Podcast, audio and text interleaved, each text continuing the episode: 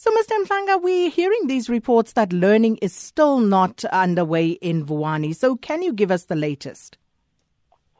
Yeah, that's correct. Learning has not taken place in Vuwani ever since we raised the issue, and uh, since the banning of schools as well. And we've we've tried, as you have indicated in your intro, that uh, different government departments have tried to engage the community in that area to try find a solution so schooling and other services could be restored in that area. But so far, we have not been successful. And uh, for us as education, we are very concerned that uh, so many days and so many weeks have uh, gone by and no learning and teaching has taken place. Even exams have started and now they've ended.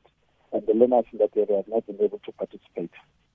So, what is frustrating the process right now? Because, as we understand, the mobile classrooms have been delivered, the teachers are there. So, what is the problem? Well, the teachers are not there because they've complained that they're being intimidated. You know, even the number of schools that have reopened after we delivered mobile classrooms have since gone down. Because teachers say they get calls and they're told that they shouldn't go to schools, and as a result, uh, schools remain locked and some gates. I mean, schools are gates are closed, schools are deserted, and learners are not there, and uh, you know we are not able to conduct our business as we should because people are raising fears uh, that uh, you know there could be harm uh, if they went to school, and we have advised uh, that uh, the teachers to say don't go uh, because if you have been threatened and it's for real, don't don't go there because you know we don't know what might happen, and uh, you know the government uh, ministers have, have tried to have a series of meetings trying to uh, calm down the situation. But so far, it's, it's been unsuccessful.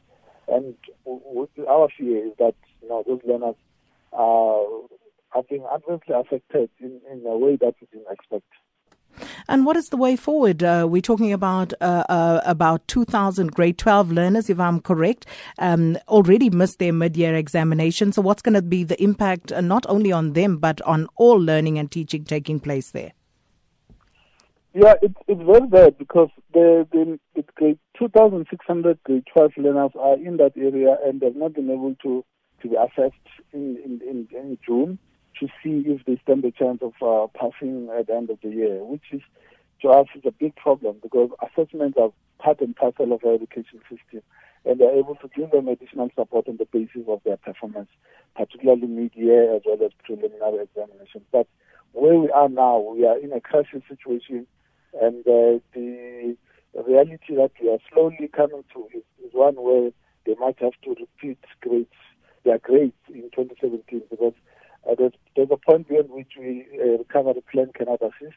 We have a catch-up plan, but it's also time-bound because the way the school calendar is structured, it, you need to have achieved certain things at a particular time, and at this point, you've lost a lot of time, which might be impossible to recover.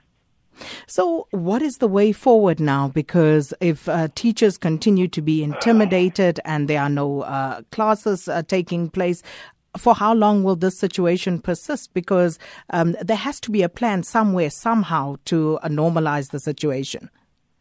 Yes, you're right. Um, unfortunately for us, we cannot force our teachers to go to school. We cannot force our learners to, to come to school because that could be dangerous. But uh, uh we have seen also that, you know, it's not if the, if the, the community there agrees that the shutdown has to remain in place. So that's where we need to start to try find a situation that is uh, conducive, uh, stability in the area, peace, the shutdown lifted. That's only when, as education, we can move on, move on, move in to do our business. At the moment, it, it remains very difficult. We have tried, as you can see, at great risk, in fact, against advice, we deliver the mobile classrooms, but to this point, it has not been used, and for that, us is frustrating. And, you know, we still need to recover records, we still need to rebuild a lot of documents that were lost. So it's not just learning and teaching, but it's also trying to reconstruct life as it was before the burning down of the school. So there's a lot of work that we need to do, but we can only do that once the situation has, allows us to do so, once the community agrees uh, that we can move in to do so. At this point, the answer is that we cannot move in, we can't do anything until Uh, the demand that they have has been resolved.